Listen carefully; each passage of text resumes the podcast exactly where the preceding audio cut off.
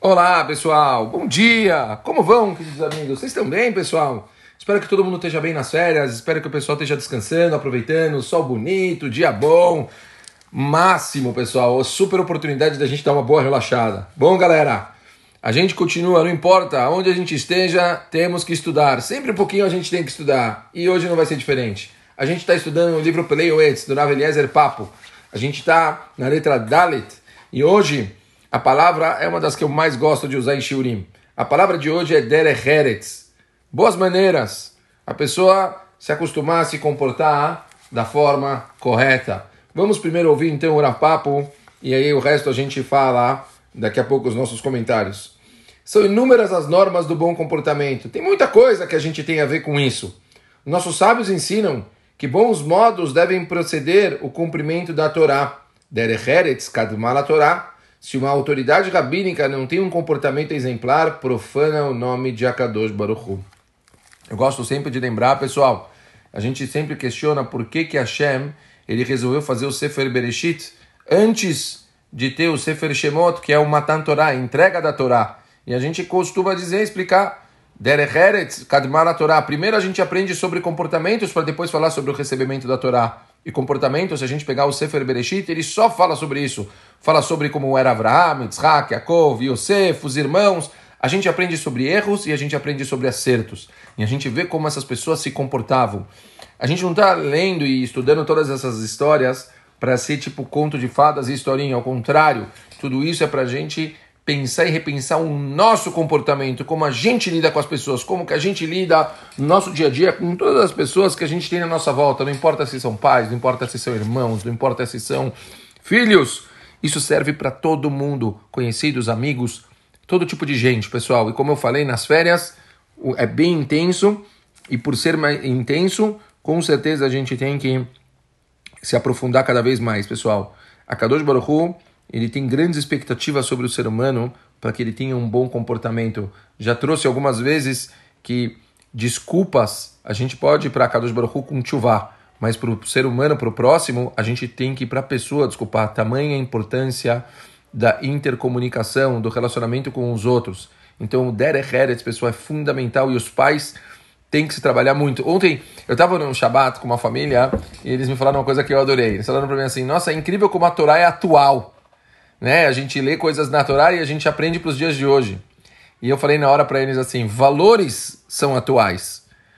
Óbvio, tudo que tem natural tem a ver com valores, com, com a pessoa lá mudar quem ela é, mexer no comportamento dela. Isso é uma coisa para sempre. Nós, pais, sempre temos que nos preocupar com os valores dos nossos filhos. A gente sempre tem que estar tá cobrando deles valores. E é essa é, é aqui onde tem a genialidade, quando a Torá ela consegue mexer com as vidas de cada um de nós, para poder ir para Beit Knesset, poder ouvir aulas, poder aprender coisas e com certeza nada é à toa. Tudo são valores para que a gente possa melhorar nossa qualidade de vida fora da sinagoga. Vamos voltar para o papo. A Mishnah diz que todo aquele que agrada a humanidade agrada a Hashem.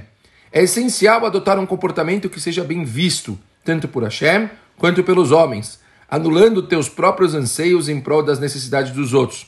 Óbvio, a pessoa ela pode pensar em muitas coisas para ela, mas o ideal é ela sempre está pensando nos outros, ela sempre está olhando para o lado. Sempre pare e pense se não está causando algum tipo de desconforto aos seus colegas. Você pode imaginar que os está honrando visitando-os durante horas, sem considerar que talvez eles estejam ansiosos para que você deixe suas casas. É sempre adequado falar pouco. Pessoal, isso é outra coisa muito forte. A gente sempre tem que se acostumar a se colocar no lugar de outras pessoas. Muitas vezes você fala para olhando para o outro, falando assim: "Ah, vai, não foi nada demais". Você tem que se colocar no prisma da outra pessoa, como que a outra pessoa viu. Para você talvez foi nada demais, para aquela pessoa que aconteceu com ela, talvez foi uma coisa muito grande. E a gente se colocando no lugar dos outros, a gente consegue ter a dimensão do que realmente está passando com os outros. Então, é muito, muito importante a gente viver pensando nos outros. Sempre tentar olhar não pelo seu prisma, mas olhar pelo prisma do próximo. Se você se acostumar a olhar pelo prisma do próximo, vai ficar muito mais fácil de você entender se o seu ato ele está agradando ou não está agradando. Olha que curioso que ele vai falar aqui. As prédicas, o que, que é prédica, pessoal? Discurso de rabino. Também devem ser curtas. Prefira que as pessoas digam como ele fala pouco, a como ele fala sem parar. A brevidade é bem-vinda em todas as ocasiões. Eu costumo muitos, eu, eu adoro falar pouco porque eu prefiro que as pessoas elas digam, ah, Rabino, podia ter falado mais. É bom a sensação do quero mais. Agora, se a gente ficar falando muito, a gente acaba enchendo a paciência das pessoas. E isso não é o que a gente quer. Certo? Vamos, vamos terminar. Olhe por outro lado, se achar que está embaraçando alguém. Se viu algo que um amigo não gostaria que tivesse visto, guarde o fato para si. A escola de Hillel ensina que jamais devemos minimizar, mas sim louvar as conquistas dos outros. Com o rei Salomão aprendemos que devemos ser humildes e declinar das honrarias que possamos merecer, ao mesmo tempo que devemos, por obrigação, honrar as outras pessoas.